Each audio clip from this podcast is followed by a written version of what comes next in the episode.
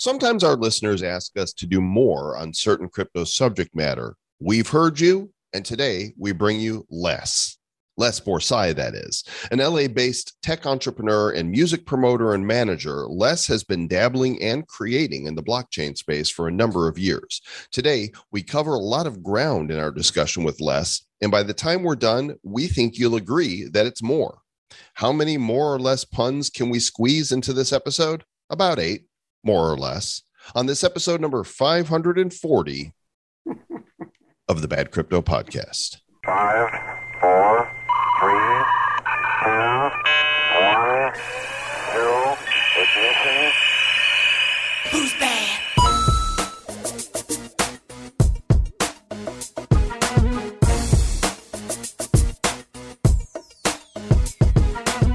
Do the boys want more? Eh. That's not the response. what commercial was that? The boys want less. Was that like less filling, tastes great, something or other?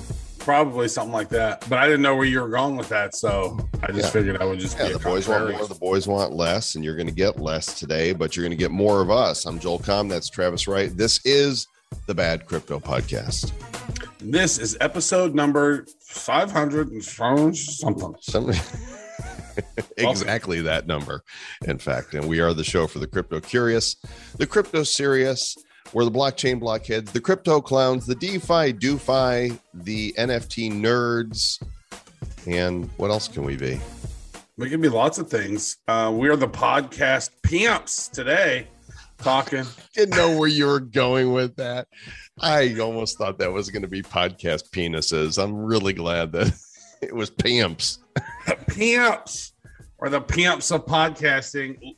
You know, I thought this guy's last, you know, I thought this was actually Joel Comm we were talking to for a second because he kind of looks like you, except, and we do have a photo to prove it. We have met him at an event. I had it on my phone. And uh, so you can actually check the show notes for it. But uh, he was looking pretty much like Joel. And then Joel said, Nope, I'm going to grow my hair out, but I'm not going to tell Les this. And then so whenever we did the interview, Les was like, "Oh no, I don't look like you as much anymore." Now, now Les is probably growing his hair out. Yeah, I, so I am now on, I want to say eight months or no, 10 months with no cut. So Wow. it is flowing and growing, and there's no sign that I'm stopping. Mm. I, I need It's my beach ponytail. gonna- It's No man ah. buns, though. I You're gonna no have a man bun. You know what's gonna be funny is like you're gonna be asleep sometime, be like Aaron, put his hair in a man bun and then take a photo.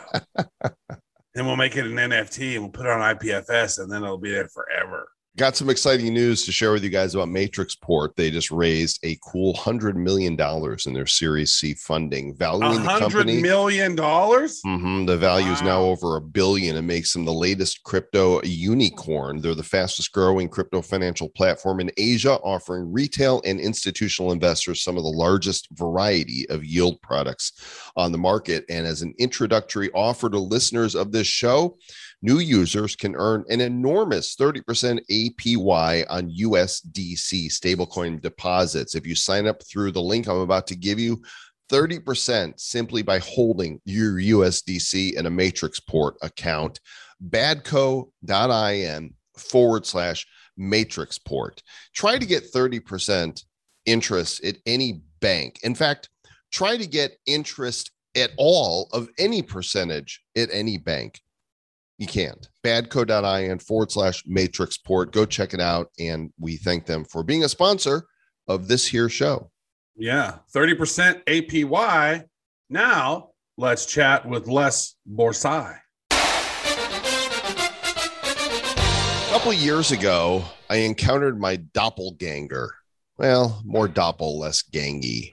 Met a gentleman by the name of Les Borsai, and Les. Uh, I'm a few years his senior, but he's and he's not quite as good looking as me, but we are similar. Some people could easily mistake us. Not with the hair the way I have it right now, though. Les. I'm actually not sure that you are older than me. I mean, you look older, but I'm I'm I'm certain of it because I'm looking at your bio right now. You were born in 1968. So I was born the year the Beatles invaded America.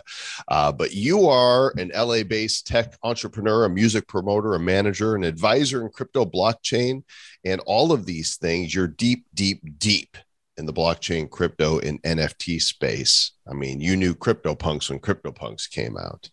I did, So- and, I, and I was fortunate enough to buy one and fortunate enough to lose one. Um, you know, a, as we do with wallets, sometimes that we can't find. Travis wouldn't know anything about losing stuff at all. So what you're saying, Les, is you have less CryptoPunks than you should have Uh, by half. by half. Okay. That Did is you get a free one when they came out, or did you you bought it No, on the second no, no, because you know, if I did, it would have been connected to the wallet that I originally purchased it with, and um, so. But I did get aggressive about buying Meebits um, after that whole CryptoPunk Meebit drop. Keep your hands off me bits. don't be don't even be looking at my bits, let alone talking about me bits. Yeah, okay, we so I missed Meebits. I wasn't. I was like, oh, let me grab a Meebit. Oh, damn, they're already gone. What the hell? yeah, no bits. I mean, you for could always you. just take the approach I take and just you know pay more on OpenSea. Uh, apparently, because I miss every drop. It, it's hard to stay on Twitter. Why don't you give us the uh, short version of your your bio, what you've done, who you've worked with, and how you went down the crypto rabbit hole? So uh, I'll, I'll try to make it incredibly concise. When when I was a, a young kid, uh, I ran actually you know left home very early. I was going to say ran away, uh, and I needed to find a way to make a living. And what I did was I started throwing parties in warehouses, um, which was really the first incarnation of the rave scene. And this was like right around 1988. Um, and it, it was interesting because you know the business model for DJs was much more lucrative than you know record um, current kind of concert promotion model. So I got hired by a big concert promotion company, uh, and then I ended up becoming the head of tour marketing for MCA Records. Um, by the time I was 22, and then I went to the Silicon Valley after that, which was kind of my first love affair with tech and um, music. Um, and it was an enhanced CD company where a lot of the information could be kept on the disk to create a better experience because we didn't have a very fast internet back then. Uh, and I did that. Then I came back here and I managed artists, um, including Jason Mraz and a bunch of other artists. And I woke up one day and I, I did not want to do that anymore. So I further engaged kind of in tech music plays and launched a bunch of kind of iPhone apps with music artists using real masters and you know learned how to license ip and, and create kind of these alternative ways to make income. But at the same time you know i saw bitcoin trading for about 200 a coin in 2013 uh, and i became an advisor for ripple uh, in 2013 and in 2014 i did the ethereum pre-sale. Um, i feel like i should take a pause and let you say something but there's a little more i guess. Um, so as i got into crypto and kind of participated in you know all of the the ICOs that were happening. I got together with David Siemer, who was a venture capitalist. He uh, had the Wavemaker funds in Asia, and another guy named Ben Sine. We, we co-founded Wave Financial, um, and what Wave is. We, we were really preparing for the institutional acceptance of blockchain and cryptocurrency, and we formed it about three years ago.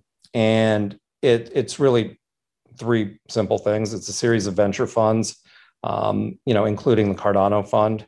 Uh, we also do um, treasury management for high, uh, high net worths and protocols, and we create financial products. Um, I think we've now passed about $600 million in AUM. Um, so that's exciting. You know, our, our, we made it through kind of 18, 19, and 20 somehow, kind of like the, the Forrest Gump shrimp boat. You know, we made it through. So, you know, we're still here. Um, but at the same time, I got really interested in NFTs. So I'll, I'll, pause there for a minute.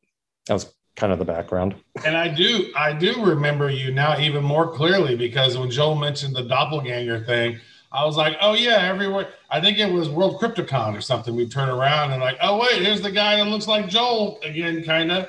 And we we do have some photos together. I've seen it on my phone. So yeah, we were really we were really close back then. You know, I had to grow my hair more because I'm in, you know, but here's my glasses that I normally wear. So those yeah, are really close. kind of similar. Yeah. Yeah, it is true. Now, next time we see Les, he's going to have like this big, old, huge hair, mane of hair. He's going to be like, "Hey, Joel, how are you doing?" I wanted to make sure to stay close. That's good. Uh, I mean, my hair was like that for many, many years. I mean, think about it. I came from the music business. I'll, I'll share some of those photos later.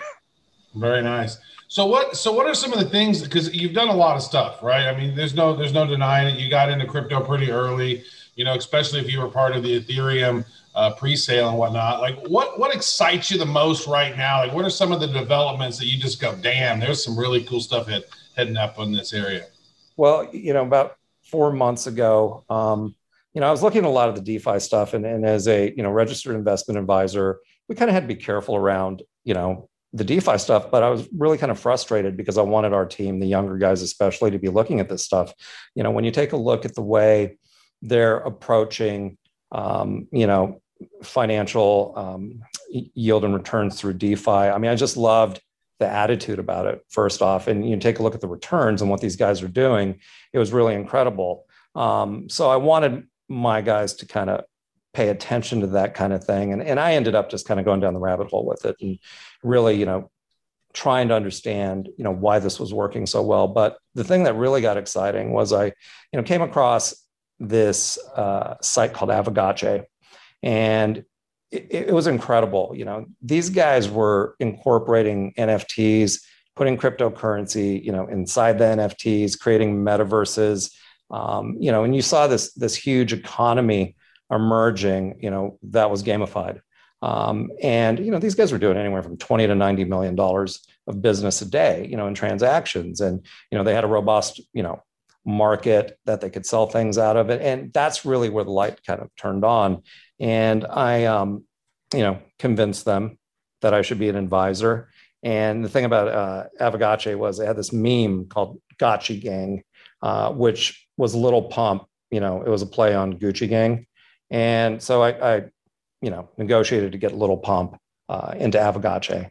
Uh, and, it, and, it, was really cool because you know it was like this organic way to stick an artist into um, you know a platform and, and not be like overtly promoting it it was just something cool that the artist could do so what that really did was open up my eyes to defi and nfts you know which i think is one of the most kind of exciting combinations that's emerging because there's so much you can do with nfts um, Let, us talk about that. You know what are some of the interesting use cases you're seeing now and where do you think it's going? What what will be really cool and get you stoked when you see it happen?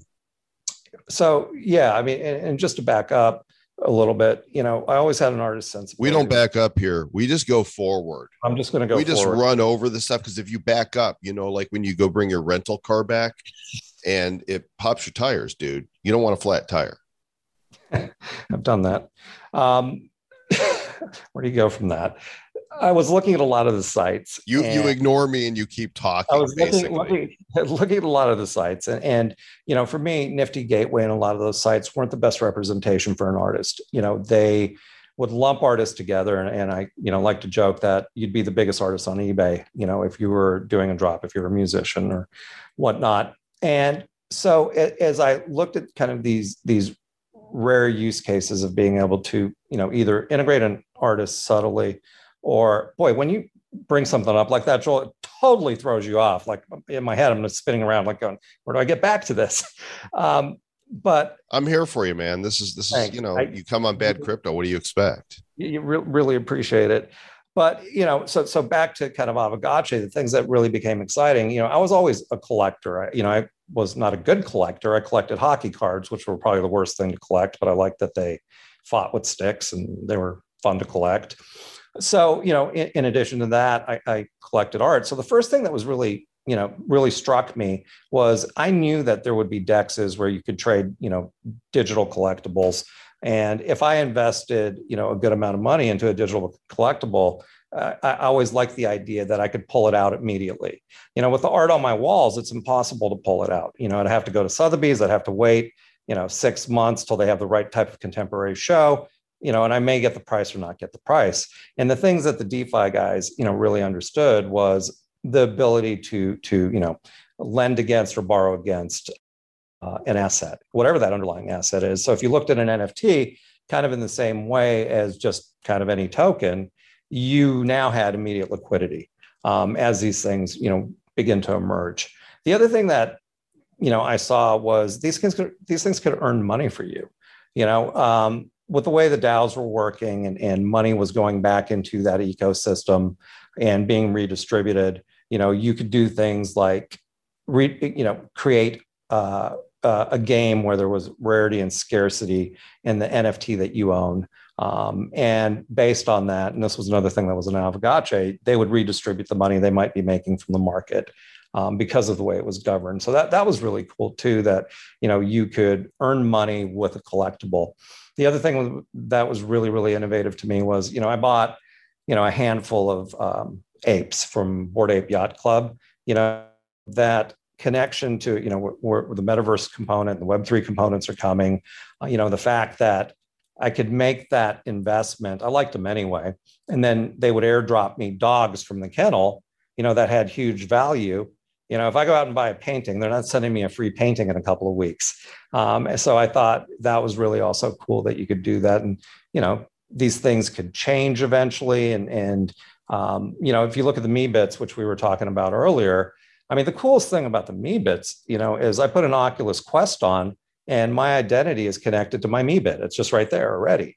And it's going to be interesting to see, you know, how the Facebook avatars you know don't allow Meebits to do all the same things that the facebook avatars are going to allow uh, and how that's going to impact it but you can take a Meebit, for instance which i did um, and you can turn it into an ar artifact an augmented reality artifact uh, and have it do a whole bunch of things so i think you know a collectible is not just a collectible i think the people that look at it like well you know why would i invest in this art it's really all the different kind of underlying functionalities you have with these things that, that make them interesting and the innovations. And, and it's the same kids that are innovating DeFi, that are innovating, um, a lot of the same kids anyway, that are innovating uh, the NFT space right now.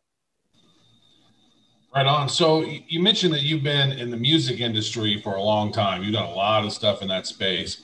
So, you know, kind of piggybacking on with that, with the NFTs and DeFi, like what are some of the things that you're seeing in the music space that's maybe sort of blowing your mind, or where do you think you know things are going to be heading down the road, or what is an ideal kind of a cool NFT music thing that that, that gets you gets you going?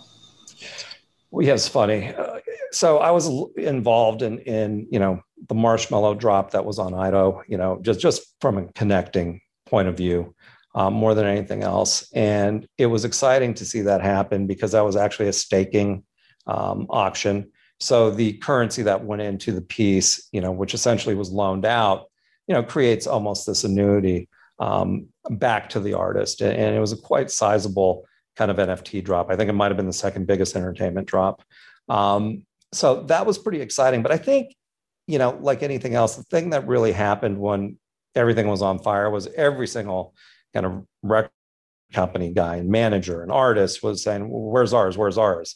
and they weren't thinking about crypto necessarily in the same way you know during 17 when the icos happened as a matter of fact you know there was a lot, lot of problems with promoting icos the thing that's interesting about this is you don't really have the same problems um, you know a collectible doesn't have to be the music so you can get away with not doing the same rights uh, you get away with kind of launching something without the same rights issues in terms of a major artist not owning their publishing or master recordings.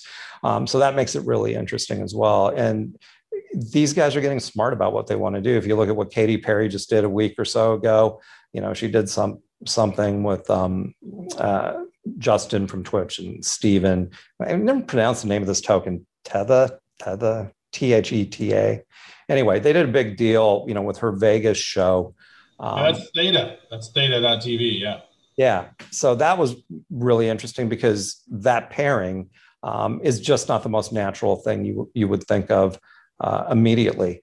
Um, and y- you you see people looking at this in a different way. And when we get to things like being able to shard music and have a piece of music that now is many pieces not tokenization, but actually just individual collectibles that are part of a bigger piece. Um, that also gets interesting with, with what you can do, especially with the guys that own the rights to their music. So that's exciting. Um, I just think you're going to see creativity flourish. It's not necessarily going to be now about the money you can make. It was early. Um, so I think you're going to see people developing really interesting spaces. I mean, I'm I'm really looking forward to a lot of the metaverse stuff. Um, you know, it's a whole new ball game. You know, being able to build in the metaverse, and, and I'm that dumb guy that like saw the land. I was there early, and I'm like, who the hell would buy this? You know which which which metaverses do you think have the most promise? What's number and, one, two, and three on your list? You know, it's always going to be you know Cryptovoxels and Decentraland. You know, they were they were early. Um, what's going to be interesting is to see the new kind of metaverses that are emerging and whether they're decentralized or not. What about um, Sandbox? I mean, they're selling land yeah, like crazy. Yeah, I, I, you know, that that's that's pretty interesting. You know, I bought some sand. Um, I don't think I bought any land. I mean, it's just you know that that that was going back to the story of you know when I got interested in this and went down the rabbit hole you know just really spending time looking at everything. There's so much to look at. You can wake up at 6 30 in the morning and do this till 11 and there's still more stuff. You know there's drops every day. Um, i think i did two new drops last night. Um, one called um, fame lady squad which sold out. It was so cool. It was i think it's you know this project that is um, driven all by women um, and they give a lot back to charity and all of the NFTs are women. And then this other thing called Monstro Cities, uh, which also now has a metaverse connection to it. And, and literally every day you can find something new. I, um, I, I, bought some of those, the, the monstro- oh, monstrosities. I did. did I did. did. Yeah, I don't look like you actually. You know, yeah. the hair and everything actually. Yeah. Yeah, that was like a lead balloon. Thanks, Joel. Nice uh, response. You're welcome. Where do you go to find these drops, right? Because there's so many different things that are popping out? You mentioned, yeah, I don't have time to see it on Twitter. Is there like a go to resource for you where well, you're like seeing upcoming cool NFT drops? Yeah, you know, it, it, it, it's a whole bunch of things. Um, I mean, I think I've found the sites that that I'm comfortable with. You know, OpenSea. You know, even though I got ripped off for for a fake NFT in a bad way, um, you know, really is a place that a lot of the drops I'm interested in um, are happening. You know, that that's where you can see the secondary sales. But Twitter is kind of ground zero. Discord also, you know. Yeah, but you don't you don't know um, until it's happened, right? If something sells out, like we missed Meebits, and it's like, oh, well, they're gone. So how do you get in front of these things? Well, you know, I'll tell you this. I bought my Meebits at a pretty expensive rate. You know, there was a moment in time where you could go on OpenSea and buy them for half you know, in the secondary. So you don't have to be there for the drop necessarily, you know, um, and, and that was part of the problem with the market. You know, when you were looking at these open editions that were happening on Rarible and kind of other sites, you know, a fan would come buy an open edition and then, you know, be able to buy it immediately for half or less uh, on one of those secondary sites. And, and that's super um, problematic, but right. But that's, that's not getting in front of it. Like there's people who bought oh, right. it when they went live. How, you know what is the best place to go to to get in front of it? OpenSea is all secondary or they're just selling their collection directly that way. But you, you would be amazed at how many amazing things i've been able to buy in a secondary on OpenSea you know watching something that's actually ramping up the chart you know, giving gives a pretty good indication if if it's something I want to buy, if it's something I'm interested in. So that's not the worst thing in the world. I mean, I love you know minting immediately. The place I find that stuff is is through the groups I'm part of. I'm you know part of Telegram groups. Um, the DAO Universe guys have some amazing groups. You know, the IDO guys, you know, which are more into fine art, you know, have some groups, and and it's just like anything else. You know, the comparison between the music business and I think you know the nft world and the reason i love it so much is, besides the fact i like collecting is there's this community aspect. And you know when i was a young guy if you hung out with Alice in Chains there's a good chance you and i know you, you know what i'm talking about joel there's a good chance you knew about soundgarden or temple of the dog. Same thing with the with the early kind of edm stuff you know if you were hanging out with Moby, you probably knew about the Shamen and Stereo MCs. And, you know, I think the NFT world and crypto world is really, really similar.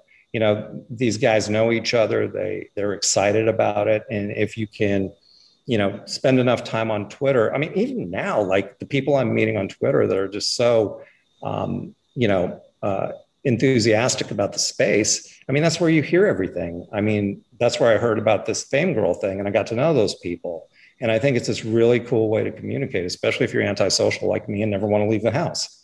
Um, like, lot, I've been thinking, like, I think I need to get a big monitor that just has like hashtag NFTs rolling on it all the time, so I can just monitor that to see what the hell's coming down the pipeline because there's so much stuff going on. It's hard to, it's easy to miss. Uh, yeah, I miss a lot of it too. I mean, sorry, that's my dog barking. I just uh, shut up, dog. We we welcome dogs here. Um, so yeah, you know, it, it, it, you know, I miss them too, and I get pissed when I miss them. But some of the big ones that are coming, you know, you, you just try to get ahead of it and, and schedule it. And you know, I definitely buy too much and it, there's too much kind of a um, diversification on what I buy sometimes. And this is personally anyway. Well, that's um, a that's a really good fun. point. How much room is there in the NFT space for this generative art? Right and and what's going to need to happen with these pieces you know Cryptovoxel crypto punks were never used for for anything other than collectibles CryptoKitties you could sire them and make new ones but now we're seeing roadmaps that uh-huh. include utility for these things. Does that mean the the time of just collecting pretty pictures as generative is coming to a close, or are we just getting started with it? I think you're getting started with it all, and, and you know, it, it, it to me, it's more like everyone's going to have their lane. You know, there's artists like you know Lenora who did you know the whole boy series. That's just a piece of fine art right now, and it's beautiful. And um, you know, I see her, you know, moving into a place where, you know, she'll be able to integrate those uh, into virtual reality. Um, and, you know, I think the medium allows the artist to get far more creative. And I always thought, you know, there was this beauty, sounds ridiculous, but this beauty in crypto and technology. And, you know, as a guy that was a fan of, you know, Neuromancer and, you know, those books and, and seeing it kind of come to fruition, you know, Snow Crash and, and all of that, or you know you get really excited about kind of what's possible you know and um, you know i found myself really getting caught into kind of traditional finance and traditional you know venture and you know Rahilla Zafar um, is a friend of mine that worked at ConsenSys um, early on she opened up the middle east for them really amazing person um, she like reset me and you know when i go back to kind of how I started my career, it was really kind of idealistic in the sense that I just wanted to do fun shit. And I forgot along the way, you know, what that was about. And, and, you know, when she started to show me, you know, how these communities worked around decentralized properties, it was really kind of inspiring um, because money wasn't the driver. And look, everyone loves money. Money's great. But it, it was nice to see that, you know, these collaborative efforts um, we're creating these really interesting um, uh, NFTs and, and you know other kinds of um, paradigms that hadn't been created before. I mean, look, take a look at, at DeFi as a whole. They don't they didn't really like what the financial but they didn't like the returns. Let's just call it what it is.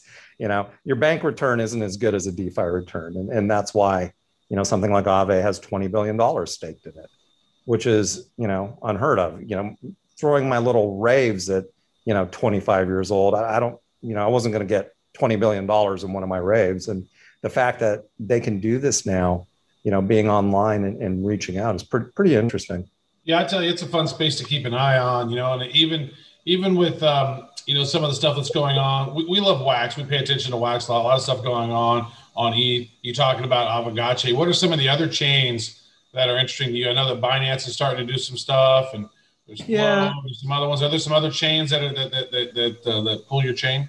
Yeah, I mean there, there are, and it's fun to see see them develop. You know, the, the reason I think Ethereum, you know, is predominantly, um, you know, the, the, mainstay is again the DeFi stuff that's happened on Ethereum, but also you know this whale culture emerged, and you had a lot of guys, you know, really supporting um, the art that was coming off that chain. Um, I, you know, look, I bought something on the Binance chain. I, you know, I hear that it's doing well now for artists. And if artists can make money on another chain like Binance, I'm all for it. I mean, I don't love, you know, a lot of the stuff that's been replicated. You know, they have their version of CryptoPunks, which are called bunks with a B. They have their version of OpenSea, which is called OpenSea. You know, so they kind of knock everything off. And um, I mean, I don't love that part, but you know, if it's making money for artists, I think that's good. You know, the the Cardano guys are doing some really interesting things. You know, um, which which I think we'll see rampant. And I mean, I don't think anything is as quite as wide right now um, as the stuff that's built on Ethereum. But I guess time will tell. Look, I mean, the other side of that really is is the stuff that is completely centralized.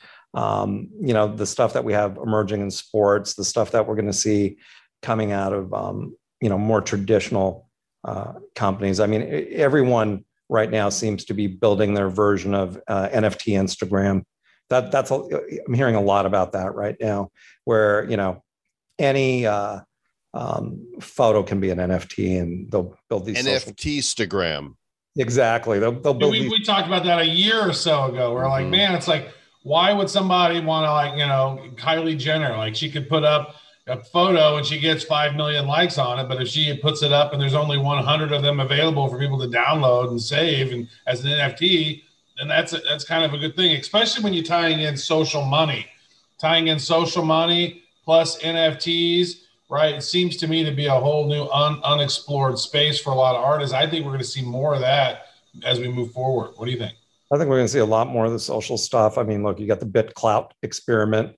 You know, they've got really good people behind it. We'll we'll we'll see how that pans out. But yeah, I mean, you know, it makes a lot of sense that uh, you know any photo I take can um, now be a, a NFT. We're going to see the the you know mint your own Shopify model with all the media companies.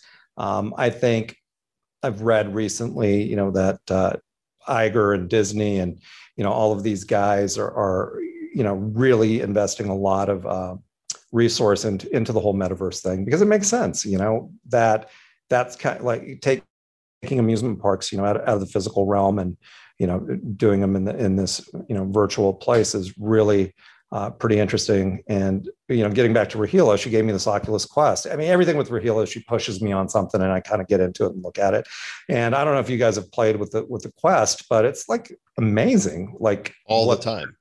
yeah it's unreal I right? am a Beat Saber master. yeah i am well it would make sense that you would be Don't Um, mess with me. There was a Beat joke in there somewhere. Um, but uh, you know the games are just unbelievable. And i think that's really wh- where we're going to see a lot of this stuff emerge. So anyone who thinks you know like nfts are dead they're not selling as much it's like just look at what they do. You know the ability to change a piece of art you know i have samsung frames in my house. Um, i like them because they were just kind of low profile televisions um, but you know the, there will be a minute you know coming up pretty quick where my nfts will be displayed on my frame. Um, and it doesn't mean i'm going to get rid of my physical art but it, it it is a nice way to display the nfts that i may be really proud of. You know if you look at the fact that jay-z you know just changed his icon in twitter to a CryptoPunk you know i mean i can't think of anyone i mean who's still as culturally kind of relevant as jay-z is and i find myself putting my CryptoPunk you know as my icon um, in all of my social media not that i have a lot of followers because i don't but it, it's still fun to you know it, it's almost just fun to say you know here's a CryptoPunk i'm into crypto So, uh, heard through the grapevine that you guys are maybe launching a, a fund of some sort. Is this a DeFi NFT fund or is this a, a full on venture fund? What's going on? I, I think so. It is. It is a fund um, that's you know an NFT fund. I think it's first one of its kind. You know, we've seen a lot of the DAOs out there. You know, like the Flamingo DAO, and I think that there's a bunch of kind of DAOs that have been relegated to you know supporting uh, artists. You know, through through their NFT work. And, and I was spending so much time on this um, you know, my partners continued to tell me we should launch a fund. And I kept saying, what's that have to do with finance? Because I'm the one guy that came from the music business and, you know, all these guys came from finance. And Ben Sai, you know, kind of woke me up and he said, look, dude, you know, art funds, you know, are about finance in some cases. So feel free doing it. And I just didn't see anyone kind of doing as much research as me, spending so much time in the space. So I, you know, I kind of reluctantly agreed to it. But now, now I like the idea of it, you know, being able to support artists in that way. And, and the fund's really just going to be 70% collectibles. Um, and 30% infrastructure that I believe in. And, you know, I'm kind of a purist in my thinking uh, in terms of what I believe in and the art I want to be connected to. And, and I think there's a good financial opportunity in some ways too, although that's not the main driver. Um, because I think the way NFTs are being valued, there, there's a lot missing. You know, right now there's like one set of tools, rarity tools, and you know they're basing it on scarcity and, and rarity and, and how these things are generated. And I think, you know, there, there has to be an aesthetic value to art as well. So why not work that into it? And, and I think you can take these different approaches to, you know, what you think is going to be popular and important. And, you know, I read something recently that Christie's compared CryptoPunks to early Warhols, you know, and, and I love that, you know, that that's the stuff that is really interesting. And, you know, I bought these bored apes and, you know, a month later I was offered um, 10 times the money, you know, for those bored apes. And I've never sold anything and I, and that's you know I'm a terrible guy to run a fund in that way. I've never sold anything, um, but uh, you're a collector. I, I, like collecting this stuff, yeah. and you know really there, there is this this part of supporting artists, and um, it's cool. You know these artists artists haven't made some of them have never made any money, and to be able to just go in and and you know be fortunate enough to be able to support them that's really cool you know and I, and I want to do more of that so that that's really kind of also the impetus because you know with the fund you have a much bigger war chest, mm-hmm. um, you know in terms of what you can deploy and hopefully the people that are you know supporting the fund, you know obviously the goal is to make a return for them and um, if we take a look at just some of the early returns already, it's it, it makes a lot of sense. So uh, what's the website for the fund? It's not even up. It's it's you know it's Wave Financial. Um, right it, it, will be up. It's it's all been structured at this point, and the cool thing about it too is you know a lot of kind of really good early tastemakers are going to be part of it, and and it's it's weird, man. For the longest time, I, I was like you, Joel. I'm sure you were just like me in terms of the fact that you know I would isolate. I would just do my own businesses. I would you know just not leave the house, and I'm in a lot of ways still like that. But you know, with with Wave, the one thing that it did show me is that collaboration can be strong um, and when you collaborate with people, you, you really do get the benefit of their ideas. And in my case, most of them are better than mine. And, you know, that's been the really fun thing about this as well. Like collaborating with these, these young guys who are really into the space, their ideas are just so different than mine. And at 53, and, you know, it, it's really cool to still be curious and inspired. Right on. Well, Les, where can people look you up? You know, Twitter is the best place right now because, you know, I think I spend most of my time there and it's just at Les Borsai. B O R S A I. It's all in the show notes, gang. Les, thanks for coming on and sharing your thoughts with us today. Thanks, guys. I really appreciate it. The dude is both smart and funny, but he not nearly NFTs, as doesn't he? He's, he's not nearly as good NFTs. looking as me. Not quite as good looking as Sir Lord Joel no. but I mean, frankly, who is? I mean, that, that's true. That is, I mean, seriously, let's be real about this. In the deluded world that I live in, I believe that as well. he was over here yesterday with his shirt off, folks. You, you, you guys missed out. It was gonna make an NFT. There was hair everywhere, lots of hair. Yeah, if we do if we do a bro punk of Joel, we need to make sure that he's shirtless with lots of hair on his chest. Lots of hair and uh, and lots of tan. I mean, I'm really pleased with the color. Right? You know this. Yeah, you look you look actually like you like you might be Latino. didn't you say? Didn't you have somebody say that like, wow, you actually look like if you spoke Spanish, you could pass like for like you're like one of those like we're not Ricardo Montalban looking guys. See, I, am a Boricua. That's what they call uh, Americans that are now Puerto Ricans. And we just dodged another bullet here in Puerto Rico. Uh, last week, it was potential tropical storm Fred which we were threatened with. And Fred passed by the island. We did not get hit at all. And we were supposed to wake up this morning, timestamp it is Sunday, August 15th, 2021. We were supposed to wake up to um, 30 to 55 mile per hour winds from Tropical Storm Grace. Well, guess what? Grace gave us grace and blew south of where we are. I think hit the western part of the island, but it's been rainy all day. Mm-hmm.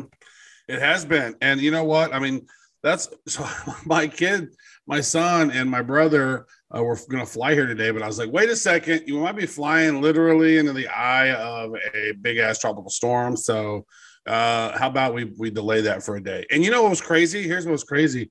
So I contacted American Airlines, and you know, and I was like, all right, well, we need to make change the flights. And they're like, so I'm going through the whole the whole process on the phone, and they're like, the hold time is four hours and 37 minutes. it's like, would you like to hold your place in line? And then we'll call you back. And I was like, okay, that's going to be like 11 o'clock in the evening. Okay. And then I call back at like about 10 o'clock. And I'm like, all right, so three hours have passed. Maybe the phone lines have died down a bit. I call back and it's like, oh, we recognize your number. Travis Wright, you're still in queue. You have two out you have between two hours and 58 minutes and three hours and 35 minutes. And i was like what? I've been already been on the hold for three hours. So i wait until two o'clock. I call back and it says you you're in line for wait to be called back in an hour and 58 minutes. And i was like are you shitting me? I've already been on hold for six hours. And so i tweet i dm american airlines because i know that i normally will fly united but I know United's having problems with a lot of pilots leaving the company because they're all being forced to be mandated with the vaccines, and a lot of them don't want that. And so I know that Americans not doing that right now, at least yet. But something's going on where a lot of these employees are not showing up for work anymore. And but I called, I, I connected with them on Twitter and um, sent them a tweet and on the DM. They they messaged me back at about 4:30 in the morning. So I just was I kind of was dozed in and out, and then I called back, and I was still an hour and a half in the queue uh, at 6 a.m. in the morning. And uh, so, wow. So, luckily, right about seven o'clock this morning, Twitter they got back to me and they switched my flight on a Twitter DM. So I just had to verify everything through them, and they were able to switch it with no change fees. So that was good. But good lord, I'm probably still in the queue because I've not gotten a phone call back from them. That was an amazing story. Really, you being a smart, you being a Yeah. smart ass. I'm being a smart ass. That's It's just crazy. It's crazy to me. I mean, who how only been on queue for? 11, have you ever been on queue for eleven hours with some company? Oh, well, I mean, if you count the times that they never call you back, then I've been on queue for years. Okay, but like I'm still in the queue because they said I am. But anyways, it's because you're it's because you're such a cutie. Thank you. Oh, so Aw, nice. We're very complimentary. This is the overly complimentary episode of Bad Crypto. We're Oh, you're not- just saying that because you're so amazing. Thank you. So true. Hey, what's Finally- going on It's with great that you um, finally acknowledged my greatness. what's happening with Cardano? Uh, I don't know. I've just been kind of watching this here, and it like pop popped. It's it's up 48 percent over the last seven days. At Ripple is up 63 percent to a buck 31. Yep. Like there's a few. Well, I have an idea about Cardano, but we're not ready to talk about that yet. We do have ideas, but I don't think that our ideas have anything to do with it. I don't not think- our ideas. It's there's a there's some big companies that are being built and starting to utilize and come out that they're going to be utilizing Cardano. They're going to be paying commissions out in Cardano and ADA, and there's some other stuff that's going on. So it's like there might be. I I think there's some some uh, little bit of FOMO rumors before the news popping out in some cases. But we'll see. I mean, I think more and more stuff. I think ADA is finally ready and nearly fully baked. And I think we're going to start seeing some DeFi platform stuff popping up on Cardano and NFT platforms and some other stuff. So maybe not a bad idea to take take attention. I used to have a bunch of ADA back when it was like five cents. Had a friend say, You need to buy some of this. And so I bought some of it and I was like, All right. And then I got out of it whenever it hit like 20 cents. So good job, Travis. What's really interesting to me is to try to look at crypto through the lens of time. And I'm not talking about looking to the past necessarily, I'm talking about looking to the future by examining the past. Uh, the question being, all right, we're looking at Bitcoin today. As of right now, it's 46,681. Ethereum is 3258. But where was crypto a year ago today? And, and by looking at this, can we kind of speculate where we'll be looking, you know, back a year from now to today? Bitcoin a year ago uh, almost today. The snapshot on CoinMarketCap is from the 16th, not the 15th. Bitcoin was 11,892. It's more than 4x that now. Ethereum was $433. So what is that? That's um About 8x. Eight- Is that 8X? 3200, 8x ish? Yeah. Mm-hmm. uh Cardano, which is number 3 now, was 13.8 cents. It's 218 right now. It was number That's 10. like, that's like about a 13x, 14x. uh, Binance coin was 2350. It's 409 today. That's a 20x right there, baby. Uh, but I'll tell you, if you should go back to listen to our episodes back in August of 2020 when we told you to buy Binance and we told you to buy Ethereum and we told you to buy Cardano. It well, was we, we financial didn't, we didn't tell anybody to buy. We told you all of it. We said buy it all, and you can't prove it. Now here's here's one that would have been a poor investment um, a year ago. Tether. Uh, it was a dollar then. It's a dollar now. That is true. Litecoin was $63. Now it's $183. So even if you invested all your money in Litecoin, you'd be up three extra money right there. Dogecoin, which is now 32 cents, was 0.0035. It was Mhm. a third of a penny. So that is how what kind of multiplier That's is that? 100x right there. No, no, it's more than that. Three Well, so cents. Yeah. uh, no, you're right. 30 cents you're would be 10x, and then Yeah. 30 cents would be 100x. And it's like what, 31 cents or something? 32 Wow. cents. So more than 100x, it's actually gone up. Almost has gone up almost 110x, actually. was was dot even on dot dot wasn't even a thing a year ago. Um Well, it hadn't you- been rolled out yet. They were they were working on it, but it wasn't it wasn't fully launched yet. right. Um, let's see, Uniswap was also not yet uh, it wasn't a top 200 token if it was a token. Solana wasn't. Um what else we got? Chainlink was $18 and now it's $27. So that didn't that didn't if you invested all of it in that, it, it didn't really go up. Like what you should have done was take all your Chainlink uh, gains and then put them in Dogecoin. So if we're going to go back, this is the way back machine, time machine edition of what you should have done, but didn't. Matic was three cents. It's a buck 46 now. So, Oh, you know, the way I try to look at my investments now and gain perspective, a lot of people are very short term in the crypto markets. Now, if you want to really have fun with it, go back another year and look at what these were, you know, a year previous. Yeah, there's going to be some ups and downs, but some of them that were brand new companies at the time are now, you know, leading the way. Try to look at what crypto is going to be a year from now and look back to today and go, damn, I can't believe Ethereum was 3256 because I believe, as do many of others, that a year from now we're going to have seen an eight to ten thousand dollar Ethereum. Mm. Yeah, I don't know. I, I think it could happen quicker than we think, right? It depends on if this next bull run's going to go boom, boom or not, or when it's going to go boom, boom. I mean, it does seem to be that, um, you know, we've been hanging around for the longest time with Bitcoin, hanging around, you know, between 30 and, and 40 grand. And now here we are, we're seeing the 40, upper 40s now. It's like, how long until we pop through 50?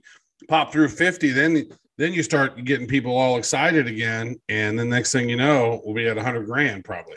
Well, what you see is the people who bought during the last pop up to 65 start to go, oh, you know what? Maybe, maybe I haven't lost my money yet if they didn't sell. right. Right. No, you did. It's gone. Oh, sorry. Gone forever. Well, hey, everybody. Thanks for listening. We appreciate you joining us here for this here podcast. And if you appreciate us, you can show that appreciation by sending us copious amounts of your Bitcoin. No, you don't have to do that. Just go. We don't need, we don't want your money. We've got great sponsors for the show. We're very fortunate to be advisors on some really great projects.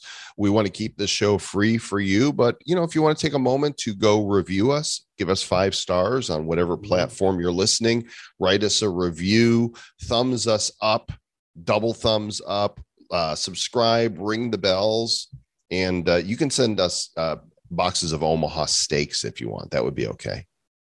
Yeah, actually, if you want to send us a great crypto, there is one out there called Corn. And uh, I don't know if you know this or not, but uh, fully diluted market cap is $187,000 of the Corn project, $15.62 per corn. No, okay, is icorn dot finances. It's a real thing. Okay, so It's there's, I just searched for corn on CoinGecko, and there's actually there's Cornicon, which the symbol is corn.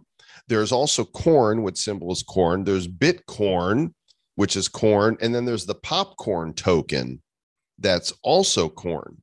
So, So, so be confused which one you send us, because we like the we like the one that's uh, easily digestible. well, we like the one with the the highest market cap. the, the one that looking forward a year into the future is going to make an appearance again. It's true. There you go. because the actual icorn finance that you're talking about is fifteen dollars and sixty three cents per uh, per corn. Yeah. Um, it's not really doing much trading. There's only four thousand eight hundred thirty seven total supply of them. Gosh, I was just looking at the trending coins over here on CoinMarketCap. The trending corns. Yeah, the, the, the trending ones, and uh, with two point three million dollars in volume over the last twenty four hours, CumRocket making a shooting its shot again. It's already up to sixty eight million dollars. Go get yourself some cummies. You're really just going for the low hanging fruit today, aren't you? it literally was just hanging there, and you might want to wipe it off. It was a dangler. We'll catch you guys on the next episode. Until then, you don't need to tell us to stay bad, or we don't. We you don't need us to tell you to stay bad. Nobody needs to tell anybody to stay bad. Just stay bad.